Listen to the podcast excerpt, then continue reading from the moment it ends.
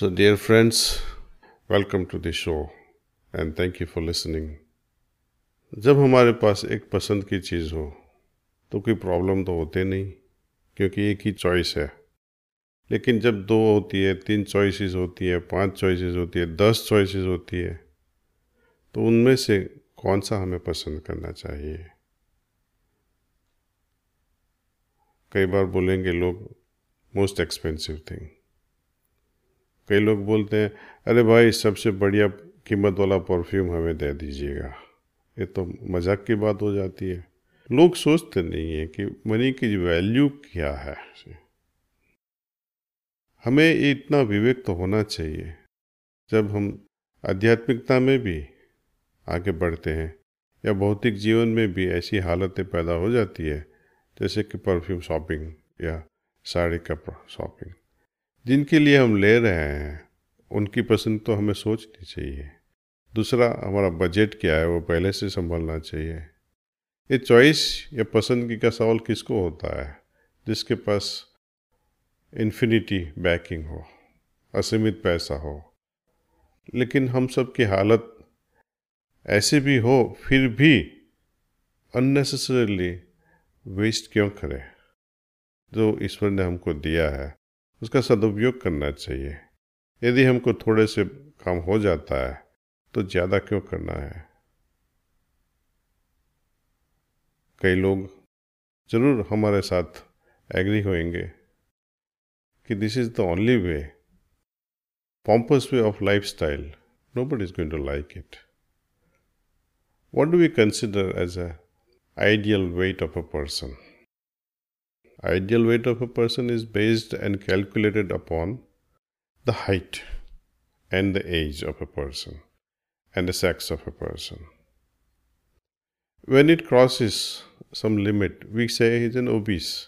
थोड़ा मोटा हो गया या मोटी हो गई ये मोटापन शरीर का तबीयत के लिए ठीक नहीं है it's going hurt our health we are mainly worried about obesity and effect of this obesity on our health. Do we ever worry about certain amount of obesity that we are creating around our soul, the burden that we are creating on our soul and our emotions? Accumulation, accumulated wealth that we are never ever going to use. It is also a kind of a sickness, acquisitiveness, greed. For what? For the fifth generation or the tenth generation. There is a beautiful saying which I learned in very early age.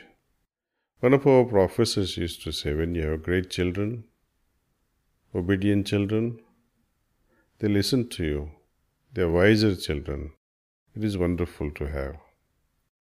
If you are a rich man, great. If you can give them something, wonderful. If your child is not good, if his character is not so good, if he's not going to be an obedient, it really does not matter how much wealth you give them as a gift. It is only going to take them on that destructive path. If the child's behavior, character is not good, how does it matter how much you give? One crore, two crore? All this will be used as a fuel to destroy himself or herself.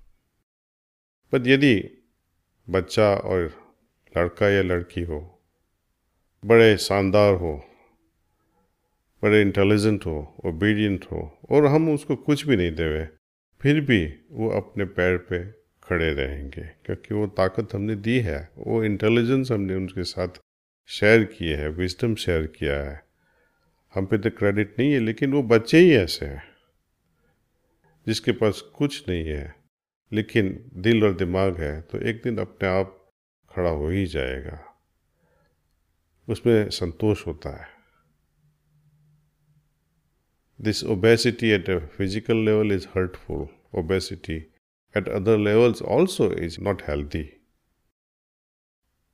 Imagine a person with so much of wealth, unused wealth, used but for wrong reasons. What is the use of such an accumulation? What will society think of such individuals? Do I want to be one of those? Ab sochiye. Thank you.